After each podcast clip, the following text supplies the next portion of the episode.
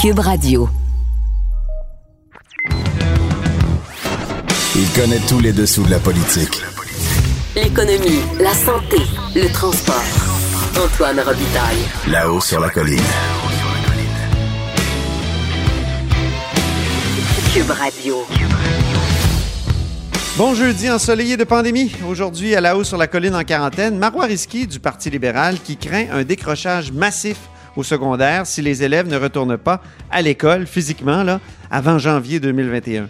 La catastrophe du décrochage pourrait aussi toucher les cégeps et les universités et c'est très inquiétant. Ensuite, l'historien Frédéric Bastien est avec nous, l'historien euh, donc candidat aussi à la chefferie du Parti québécois, qui rappelle qu'en ce jour, il y a 40 ans, Pierre Elliott Trudeau faisait une promesse solennelle aux Québécois, une promesse qu'il a trahie par la suite, sans vergogne. Il, a, il, explique, Frédéric Bastien, pourquoi il tient à revenir sur ce que plusieurs considèrent comme des vieilles chicanes dépassées. Mais d'abord, mais d'abord, il y a un compteur au bout du fil.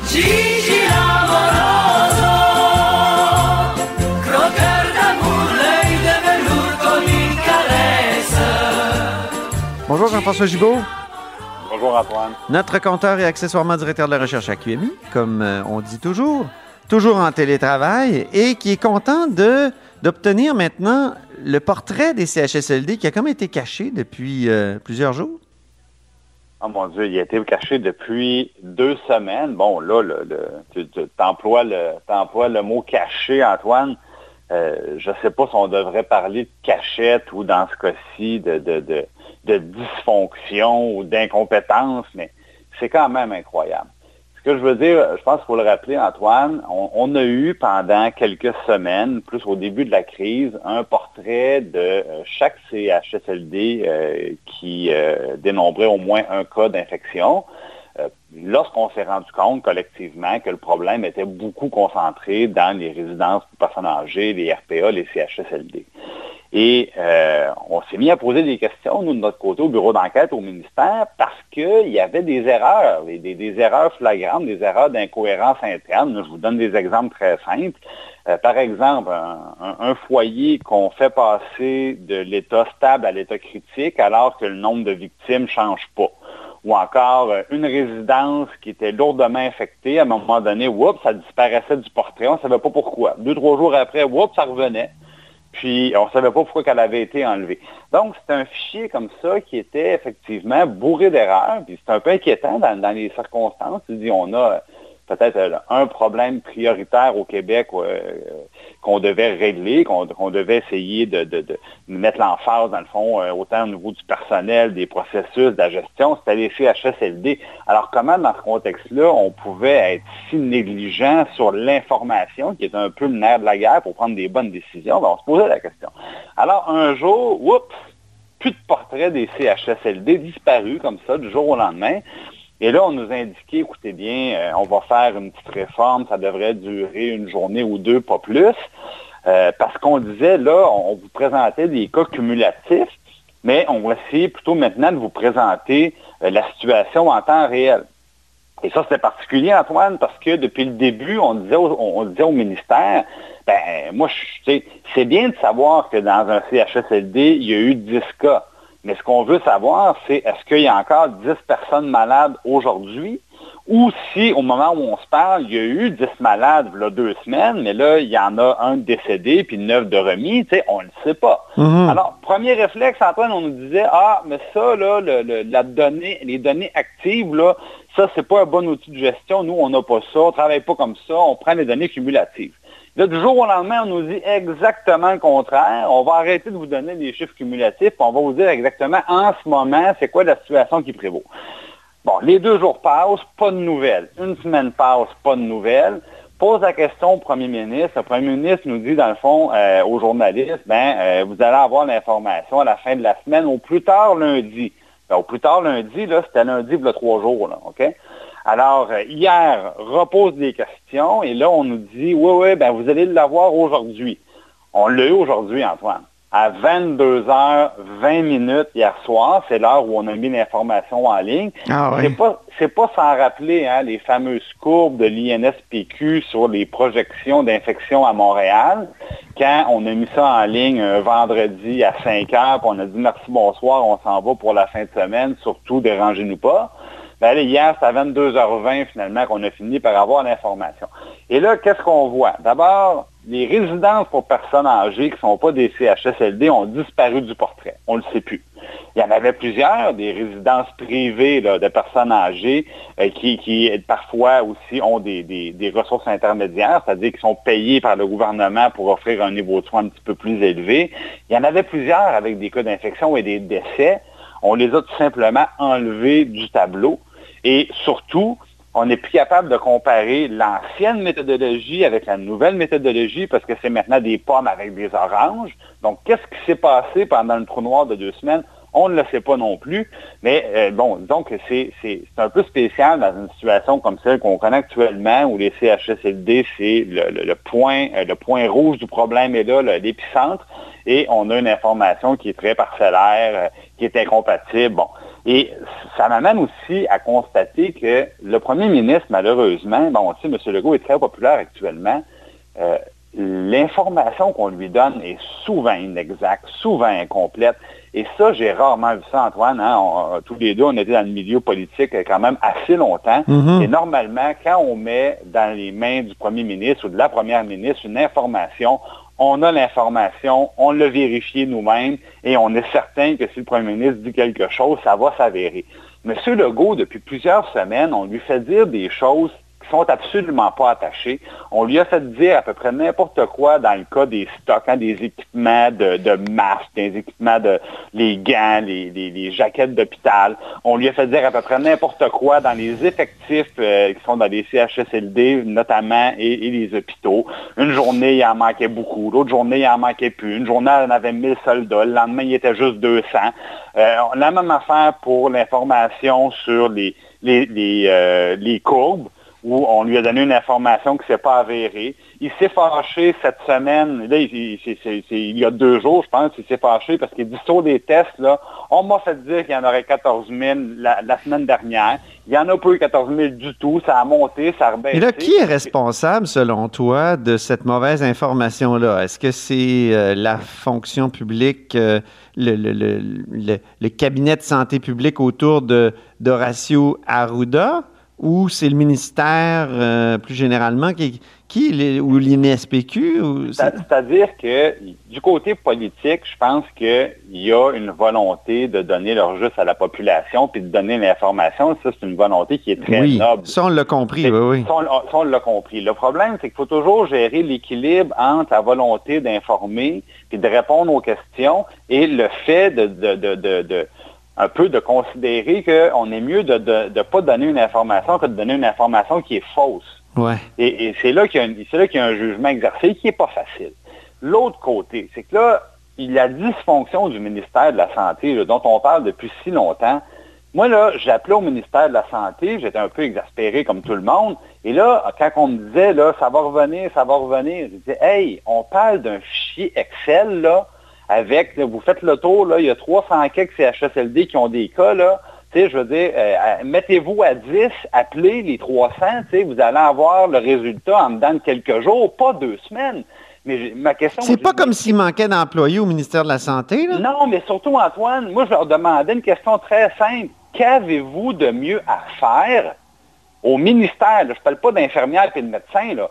Au ministère, dans votre taux de fonctionnaire, qu'avez-vous de mieux à faire que d'aller chercher le vrai portrait de la situation des Ils ne sont pas dans leur tour, par exemple.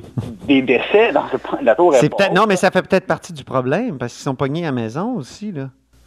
Oui, ben, possiblement, mais là, on me disait, ben, on n'arrive pas à avoir l'information, euh, on n'est pas capable de colliger ça. Ben, voyons donc, je, n'en revenais pas.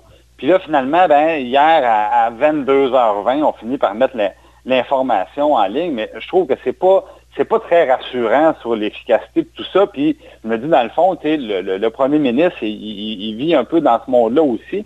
Et euh, il fait avec l'information qu'on lui remet. Mais souvent, le cabinet peut agir comme euh, filtre de ces informations-là et demander des vérifications et des survérifications.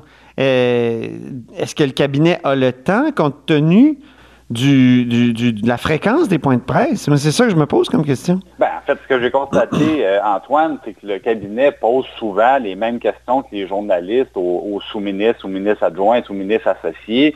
Euh, ou au directeur comme, comme M. Euh, ben, Arruda lui-même, en quelque sorte, un espèce de sous-ministre, et ben, ils, font avec l'information qu'on leur remet. Et, et, à eux aussi, on dit ça s'en vient, ça s'en vient, inquiétez-vous pas.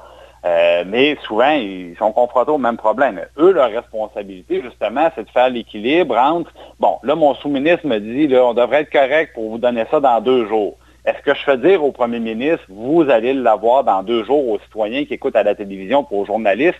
C'est là que c'est leur boulot d'essayer de, de jauger vraiment, est-ce que j'expose trop le, premier ministre ou le ministre?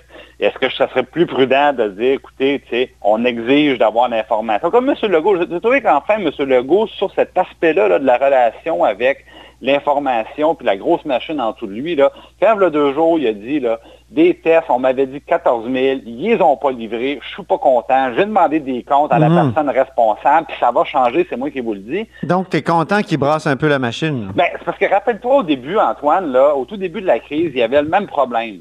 Et quand, à un moment donné, on a demandé au premier ministre, Monsieur Legault, est-ce qu'on vous donne la bonne information? Il y a pensé deux, trois secondes, hein, et il a fini par dire oui. Il l'a pris sur lui.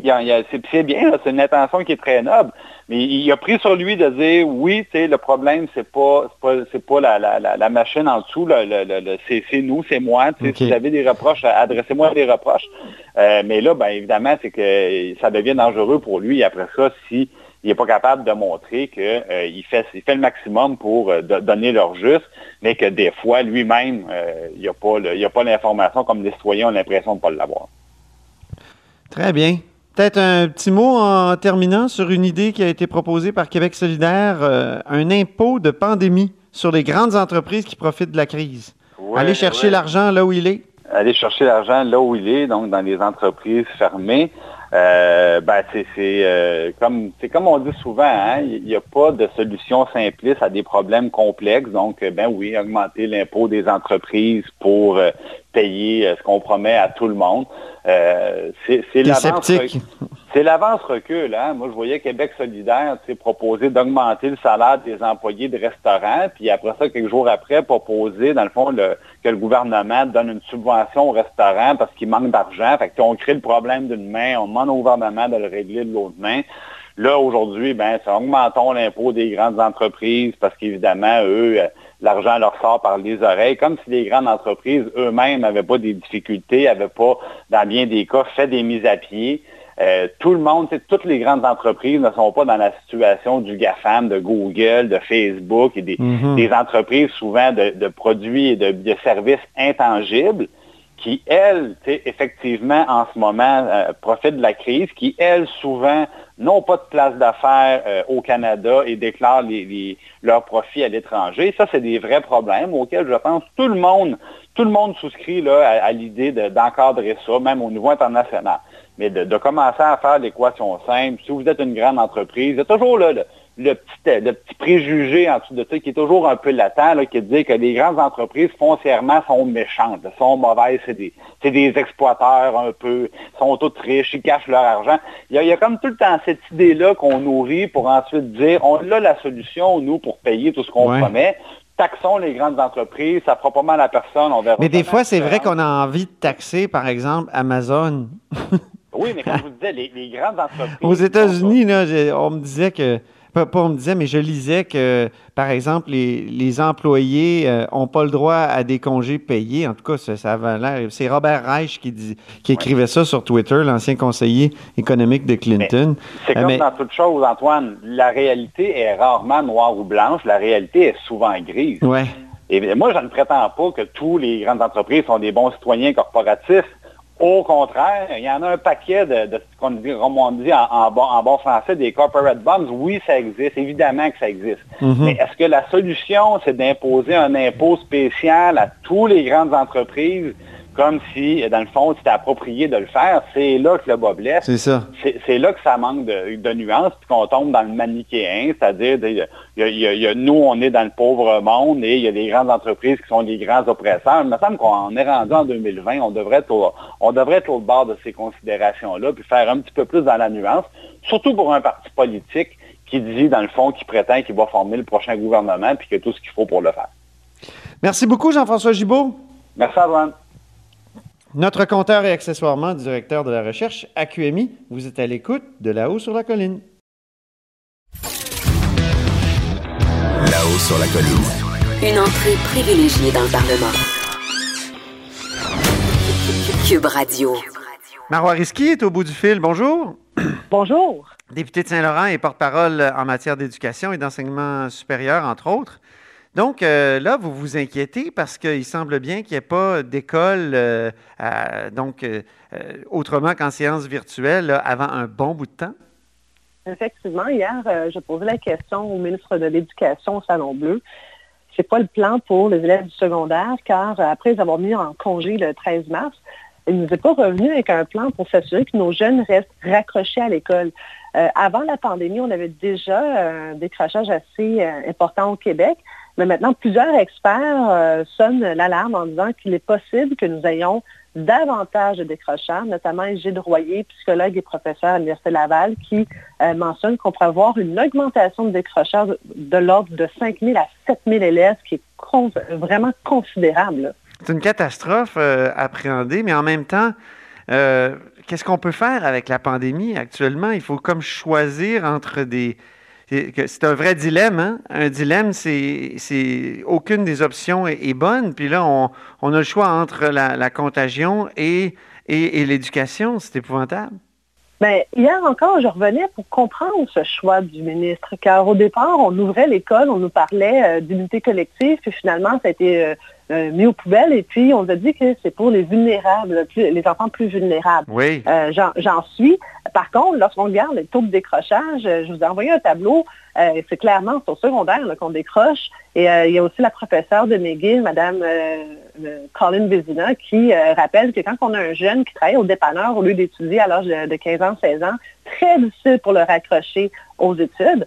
Euh, alors, pourquoi que, par exemple, en Allemagne, ils ont choisi euh, de retourner les élèves du secondaire? C'est que la chancelière allemande disait que ben, les élèves du secondaire sont plus enclins à comprendre les règles de distanciation sociale euh, et de respecter les règles d'hygiène. Il y a des choix qui ont été faits. En France, par exemple, les élèves peuvent retourner à l'école mais en alternance. Donc, on permet d'avoir 100% des élèves qui peuvent avoir accès à l'école, alors qu'ici au Québec, euh, non seulement c'est 100% des élèves du secondaire qui ont, qui ont rien en ce moment, pas de plan éducatif euh, à proprement parler, et au niveau du primaire, c'est à peu près 50 qui, qui vont rester à la maison. alors, c'est là-dessus qu'on doit vraiment voir un modèle hybride de permettre, par exemple, je vous envoie une piste de solution, pourquoi qu'on ne fait pas une semaine oui, une semaine non, dépendamment des groupes. Par exemple, semaine 1, vous allez avoir les élèves de secondaire 1 et 2 euh, à l'école et la semaine suivante, le secondaire 3, 4, 5. Il faut surtout, surtout ne pas oublier des étapes charnières en éducation certains passages, tels que par exemple un élève de sixième année qui, en septembre, rentre à l'école secondaire, ben, c'est primordial que son premier contact, ne soit pas derrière un ordinateur, mais ça se fasse aussi en présentiel. Même chose pour les élèves de secondaire 5 immédiatement, le ministre devrait avoir un plan pour leur permettre de boucler la boucle, de concéder non seulement les acquis, mais de terminer les apprentissages de certains fondamentaux en français et en mathématiques avant de poursuivre au cégep. Euh, c'est aussi une autre étape charnière, euh, secondaire 5 vers le cégep. Donc, euh, c'est une mauvaise gestion de la crise sur le plan de l'éducation c'est qu'en fait, on s'en est remis qu'à la santé publique. Le ministre de l'Éducation doit s'assurer de comprendre tous ces éléments-là. C'est vrai que c'est complexe, le réseau de l'éducation, puis on n'a même pas parlé des CGP et des universitaires, là encore.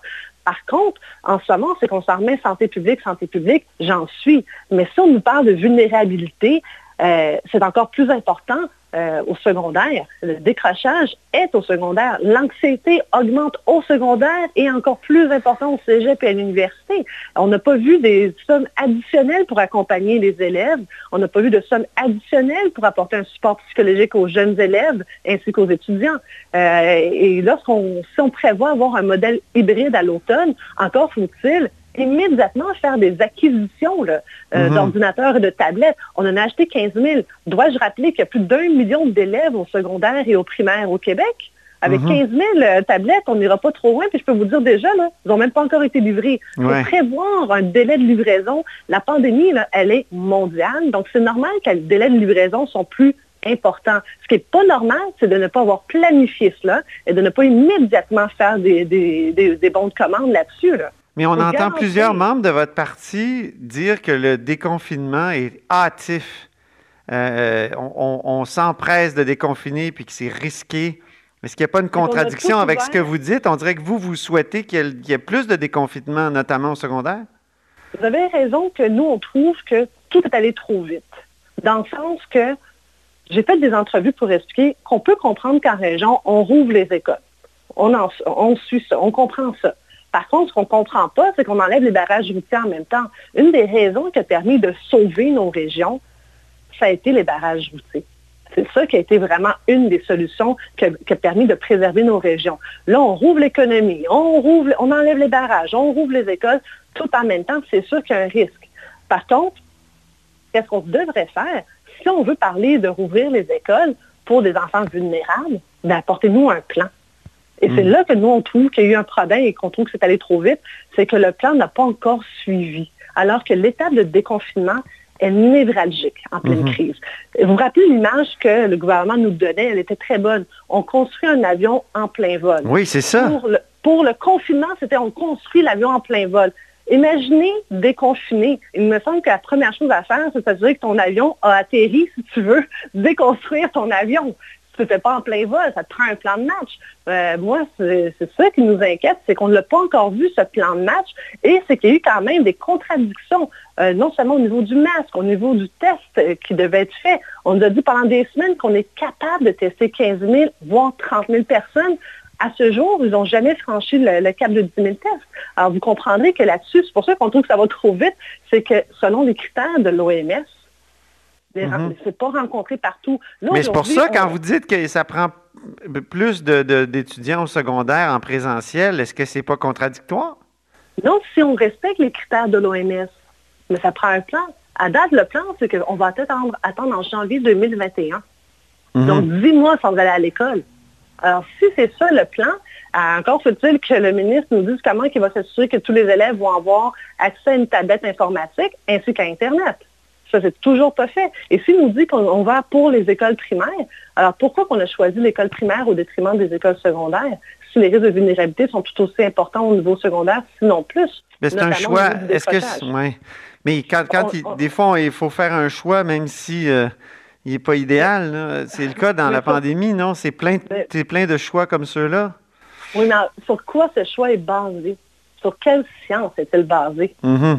C'est là la question, elle se pose. Et on peut comprendre qu'à Montréal, pour nous, c'était inconcevable de rouvrir ni le 19 mai, ni le 25 mai. Alors là, on attend la conférence de presse euh, du premier ministre que, il semblerait qu'il va repousser euh, à l'automne euh, finalement pour les écoles. C'est ça. nous, on comprend que le Grand Montréal, ça faisait quand même plusieurs semaines qu'on le disait. Alors là, là-dessus, on est content que finalement, le, premier ministre, en, venant à Montréal, il comprend à quel point c'est une zone chaude et que les conditions gagnantes ne sont pas réunies. Par contre, à l'extérieur du Grand Montréal, lorsque les critères sont respectés de l'OMS, puis qu'on rouvre l'école pour le primaire, il faut aussi se poser la question, qu'est-ce qu'on fait pour les écoles secondaires? Mhm. Parce que c'est, assez inconcevable de leur laisser pendant dix mois dans un trou noir. Vous inquiétez aussi, Marois Risky, de, des étudiants de niveau universitaire. Il y aurait là aussi des risques de décrochage importants. Tout à fait. L'Association des euh, professeurs universitaires euh, indique qu'il y a un constat très alarmant et prévoit qu'environ 30% des élèves ne, vont pas s'inscrire à l'automne.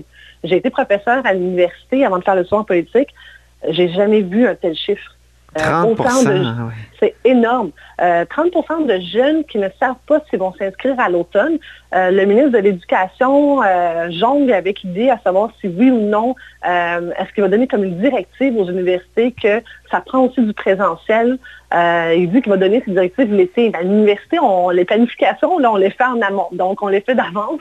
et là, les jeunes étudiants, mm-hmm. plusieurs n'ont pas le goût d'apprendre à distance. Et pour avoir moi-même enseigné à distance, c'est vrai que c'est difficile. Le taux d'abandon est élevé. Le taux ah d'abandon, dans certains cours, là, on parle de 30 à 50% parce que c'est pas la même façon qu'on enseigne à distance euh, versus en présentiel. Euh, le contact humain est, encore important à l'université.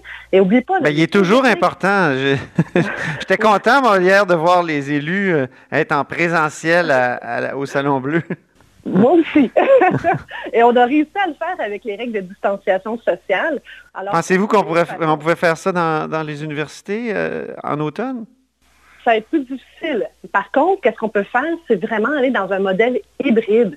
Un euh, modèle hybride, c'est que oui, vous avez des, euh, par exemple, une semaine que vous êtes en ligne, et l'autre semaine, vous venez en présentiel. Comme ça, on peut avoir différents groupes, différentes pages. Oui, il y a comme une rotation, ben oui, c'est vrai. Exact. Et je crois que ça peut être la, bonne alternative si jamais on arrive à l'automne et qu'on se rend compte qu'on ne rencontre pas les tests de l'OMS, l'Organisation mondiale de la santé. Allons en mode hybride pour garder euh, cette bonne distance euh, de deux mètres. Mais si on ne fait que du virtuel, j'ai très peur que nous allons créer une génération COVID. Mm-hmm. Merci beaucoup, de... Merci beaucoup. Ça me fait plaisir. Maron Risky est député de Saint-Laurent et porte-parole en éducation et en enseignement supérieur du Parti libéral du Québec. Vous êtes à l'écoute de là-haut sur la colline. Là-haut sur la colline. La politique autrement dit. Cube Radio. Au bout du fil, il y a Frédéric Bastien, historien et candidat à la direction du Parti québécois. Bonjour. Bonjour. Alors aujourd'hui, vous rappelez une promesse euh, célèbre, la promesse de, Pierre Elliott Trudeau de mettre son siège en jeu pour qu'il y ait du changement. Donc, euh, il y a 40 ans, pendant le référendum, le 14 mai exactement, Pierre Elliott Trudeau disait un non va vouloir dire un oui à un, euh, un, fédéralisme renouvelé. Pourquoi c'est important de rappeler ça aujourd'hui? Ben, je pense que c'est important parce que la, la, promesse de M. Trudeau a été trahie.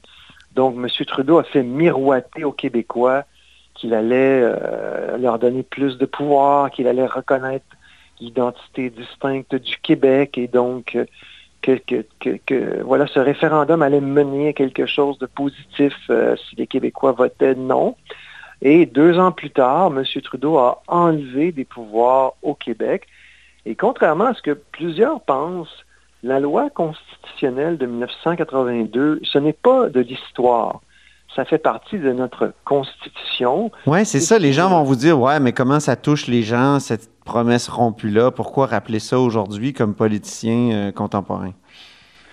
Ben voilà, justement, parce que ça nous affecte énormément. Alors, euh, par exemple, euh, il y a toute la question de la loi 21 qui est contestée devant les tribunaux.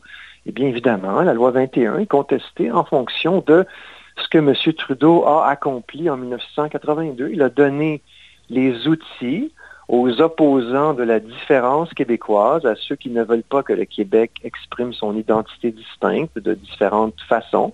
Ça a été le cas avec la loi 101, ce l'est toujours, et ce l'est encore plus avec la loi 21. On a euh, une constitution qui, euh, grâce à la promesse trahie de M. Trudeau, donne toutes sortes de munitions euh, aux opposants à la, différence québécoise. Donc, dire que cette, question est une question historique qui n'aurait plus d'impact, c'est tout à fait euh, détaché de la, de la réalité. Parce qu'on euh, a essayé de réparer ça. Je veux dire, les politiciens des années 80 jusqu'à 1995 ont essayé de réparer, euh, disons, l'outrage le, de, Trudeau, mais ils n'y sont pas arrivés. La, la voie du fédéralisme renouvelé, c'est c'est avéré un, cul-de-sac. Le référendum de 95 a débouché sur un non à la souveraineté. Et, donc, euh, on a essayé et on dirait qu'on s'est tanné d'essayer de, corriger ça, puis qu'on accepte aujourd'hui ce, fait-là, qu'on vit dans un Canada euh, forgé par euh, Pierre-Éliott Trudeau et les autres provinces en 1982. on ne veut plus vraiment entendre parler de ça aujourd'hui. C'est ce que j'entends, moi. Oui, ben justement, moi je pense que c'est là l'erreur. Et vous parlez de 95. Rappelons aussi qu'en 95, M. Chrétien avait lui aussi fait des promesses de, changement aux Québécois. Donc, dans les deux référendums, on a un peu plus oublié les promesses faites par M. Chrétien, mais lui aussi euh, s'est livré au même exercice que son prédécesseur. Il était même ministre de la Justice en 1980. Mais bref, moi, je suis contre l'idée de l'abandon, du renoncement. Moi, je pense qu'on a comme, euh, on doit, comme collectivité, comme nation, on peut pas, euh, on peut pas hisser le pavillon blanc. C'est une question il y a une question d'honneur, il y a une question de nos pouvoirs qui sont en jeu, il y a une question fondamentale pour notre, une question de justice, parce que le, rapatriement de la Constitution, c'est une injustice collective sans nom qui a été, euh, qui a été perpétrée contre le Québec, un coup d'État. Et donc, on ne peut pas rester les bras croisés. Alors, on ne peut pas, euh, faire justement, comme malheureusement, vous l'avez bien souligné, trop de politiciens ont fait euh, ces dernières années, incluant, je dois le dire, dans le camp souverainiste. Donc, moi, je pense que c'est pas vrai qu'on doit euh, rester les bras croisés et dire, euh, voilà, moi, j'accepte, par exemple, que les tribunaux, encore une fois, grâce à la Charte des droits, ont laissé sortir de prison des présumés meurtriers, des présumés violeurs, des présumés... Vous voulez dire avec l'arrêt Jordan? Avec l'arrêt Jordan, avec l'arrêt Askov, on a complètement démantibuler notre système de droit criminel. On, a, ça a été des conséquences catastrophiques au niveau du droit criminel que la Charte canadienne des droits et libertés, au détriment de la sécurité de tous. Donc, euh, il y, a de multiples euh, conséquences qui nous ont touchés. Et, je veux dire, c'est pas vrai qu'on, d'abord, c'est pas vrai qu'on peut pas rien faire, et c'est pas vrai qu'on doit abandonné et qu'on doit hisser euh, le pavillon blanc, puis on dit voilà, on se rend, c'est terminé.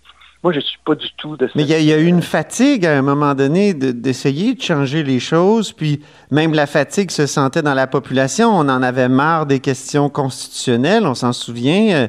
Euh, à la fin des années 90, bon, il y, a, bien des jeunes qui nous écoutent qui n'étaient pas là, mais il y a, cette fatigue-là qui, qui, qui, ne nous, nous a pas vraiment quittés. On, a, on, a, on dirait que la question du régime, comme, comme vous l'appelez, euh, Frédéric, elle, elle, ne colle pas, elle, elle n'intéresse pas les gens. Les gens ne sentent pas vraiment.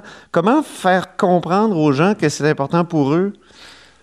Ben, euh, je, suis, je suis content que vous me posiez cette question-là parce que, bon, voyez-vous, quand je travaillais à mon livre sur le rapatriement de la Constitution, La bataille de Londres, qui a été publié en 2013, quand je parlais de ça à des amis ou à différentes personnes avant que le livre soit publié, alors tout le monde me disait, oui, mais ton livre, ça n'aura pas beaucoup d'impact parce qu'il y a cette fatigue, les gens sont passés à d'autres choses, ça n'intéresse plus les Québécois, on n'est plus à l'époque du lac Mich, exactement mm-hmm. ce que vous venez de me dire. Et pourtant, le livre a été un best-seller et a suscité une tempête politique, médiatique. Ça a été un énorme succès. Alors, si ce que vous dites est vrai, eh bien, euh, eh bien mon livre n'aurait jamais eu l'impact qu'il a eu. Moi, je pense que c'est faux de penser que les Québécois n'ont pas euh, pas d'estime d'eux-mêmes, ne comprennent pas qu'une injustice a été perpétrée contre eux et euh, ne seraient pas favorables n'est-ce pas, à ce que euh, quelqu'un reprenne le flambeau, reprenne l'offensive sur cette question. C'est, ma, conviction est à l'effet inverse euh, complètement. Mm-hmm. Alors, euh, il y avait dans le camp fédéraliste à l'époque le livre beige. On proposait Claude Ryan, qui était chef du camp du non, euh, lui proposait le livre beige. On sait que pierre Elliott Trudeau n'aimait pas le livre beige. On l'a surtout compris après, le, résultat euh, du référendum. Euh, et, les fédéralistes québécois, aujourd'hui, où sont-ils ceux qui veulent reprendre le combat?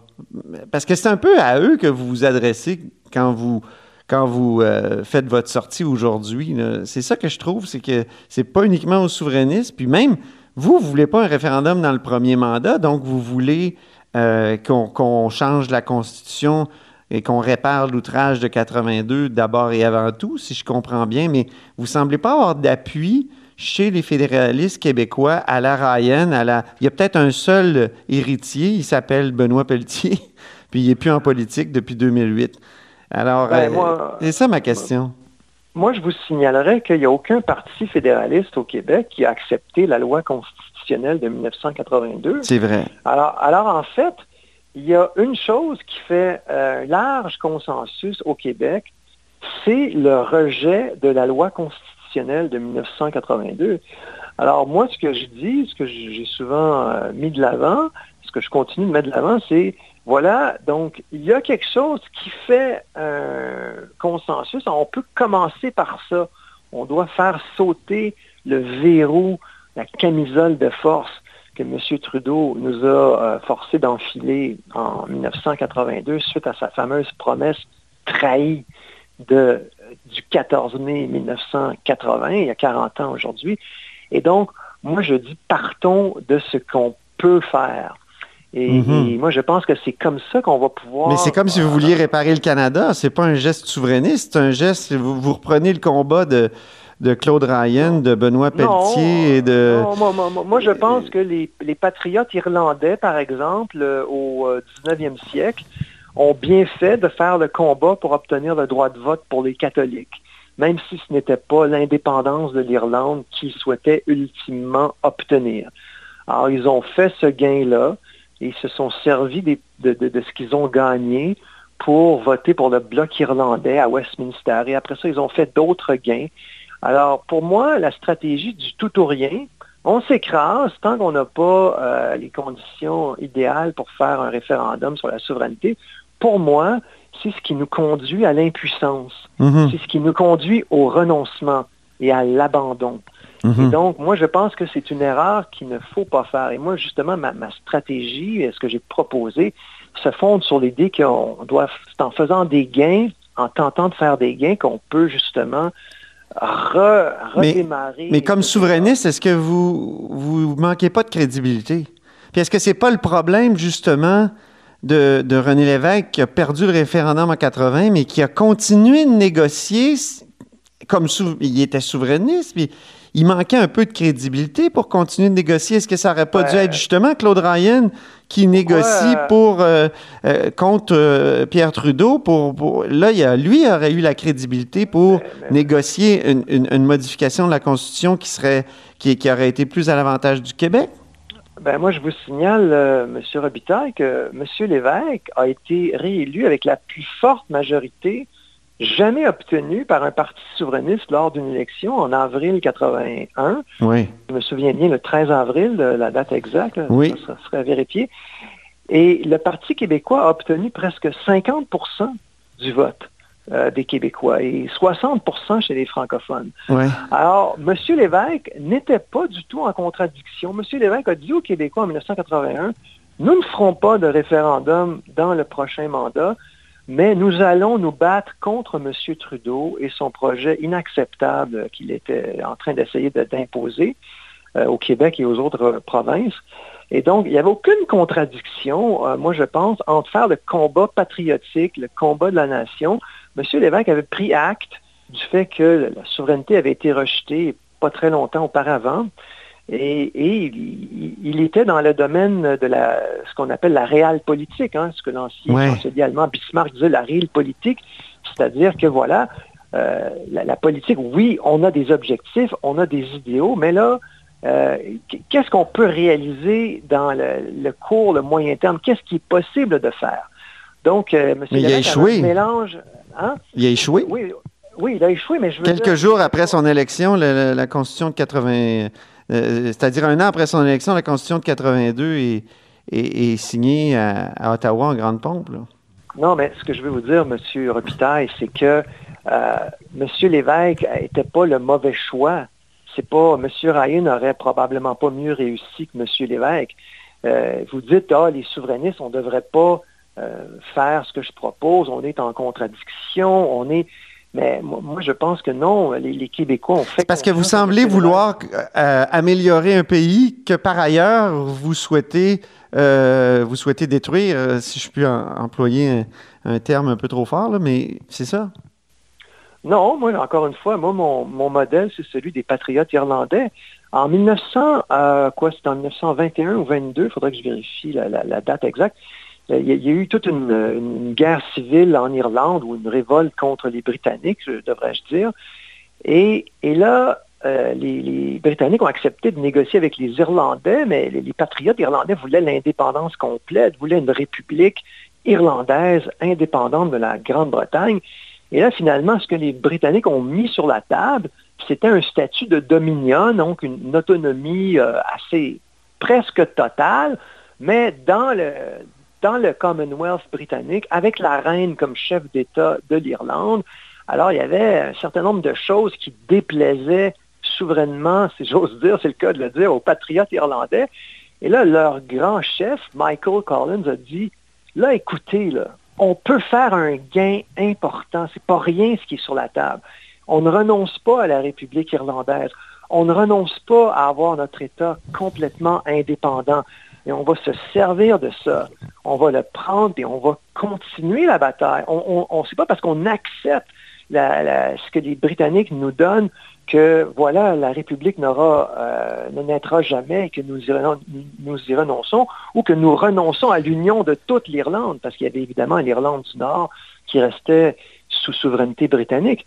Et, et, et c'est ce qu'ils ont fait. Ils ont, 20 ans plus tard, ils ont obtenu l'indépendance de l'Irlande. Et à la dernière élection de 2019, les patriotes irlandais ont obtenu la majorité des votes et des sièges en Irlande Mhm. du Nord. OK. Euh, Donc, mais on- je, je veux juste revenir à une chose. La, la Coalition Avenir Québec, euh, en 2015, a publié un nouveau projet pour les nationalistes du, du Québec, les nationalistes québécois. Et justement, là-dedans, il, y a toutes sortes de propositions qui, de, de renouvellement du fédéralisme. Pourquoi ne pas joindre la CAQ, qui est, poussée dans ce sens-là, plutôt que avec votre euh, étiquette de souverainiste, faire un combat qui va sembler euh, douteux pour, euh, aux yeux de, vos, de, de, ceux avec qui vous, voulez négocier? Oui, mais la CAQ ne fait rien sur le- la question constitutionnelle. La CAQ dit, ah, on veut avoir plus de, plus de pouvoir en matière de fiscalité, un seul euh, rapport d'impôt. La CAQ a dit, ah oui, ça serait bon qu'on ait plus de pouvoir en environnement. On veut que le, la loi 101 s'applique euh, aux entreprises qui sont régies euh, par la réglementation fédérale. Donc, euh, et la CAQ n'a absolument rien obtenu dans aucun de, justement, aucun Sur la des- nomination des juges à la Cour suprême, Ouais, ben non, ça c'est, je veux dire. il y a, il y a euh, maintenant un input euh, québécois, si je puis dire. Ouais, c'est vraiment une entente euh, tout à fait euh, risible là, en ce qui me concerne. Là, Je veux dire, euh, c'est pas du tout euh, quelque chose de Mais dans, dans le document du 8 novembre euh, 2015, la Coalition Avenir Québec demande des points d'impôt, demande euh, la, la fin du, euh, du lieutenant-gouverneur, euh, une Ben voilà, est-ce que- est-ce que vous péréquation zéro, rapport d'impôt unique. euh, c'est, c'est, il y a vraiment de reconnaissance du Québec comme nation, droit de veto. euh, Ben voilà, c'est, c'est, c'est folklorique. Alors, euh, quand on est dans l'opposition, on bombe le torse, voilà, et puis euh, on dit, voilà, nous, nous allons revendiquer telle ou telle chose. Alors, tu sais, c'est vraiment... euh, Non, mais ce que je veux dire, c'est que ce que vous proposez recoupe un peu ces, ces- ces- ces dossiers-là que vous pourriez aller défendre à la Coalition Unir Québec? Ben non, mais la CAQ ne fait rien. Tout ça, c'est de l'esbrouf. Il n'y a, a, absolument rien de ce que vous mentionnez qui a été défendu sérieusement euh, par le, le, gouvernement de la CAQ. Ils n'ont absolument rien fait sur aucun des, euh, des, points que vous soulignez. Donc, vous avez parfaitement raison de dire, voilà, ils ont, ils ont mis de l'avant une liste de revendications, mais maintenant, euh, qu'ils sont au pouvoir, euh, les bottines ne suivent pas les babines. Donc, c'est vraiment, c'est de la poudre aux yeux. Mm -hmm. C'est absolument pas sérieux. En cela, ils sont, en cela, ils sont identiques au Parti libéral du Québec, ou presque. Euh, C'est-à-dire sur la question spécifiquement de, de, se battre sur le fond de la Constitution. Ils ne font absolument rien. Bien, ben merci beaucoup, Frédéric Bastien. Bon, ben merci, M. Robitaille. Historien et candidat à la direction du Parti québécois. On se laisse sur un extrait de Pierre-Éliott Trudeau le 14 mai 1980. Si la réponse à la question référendaire est non, nous avons tous dit que ce non sera interprété comme un mandat pour changer la Constitution pour renouveler le fédéralisme. Je sais que je peux prendre l'engagement le plus solennel qu'à la suite d'un an, nous allons mettre en marche immédiatement le mécanisme de renouvellement de la Constitution et nous n'arrêterons pas avant que ce soit fait.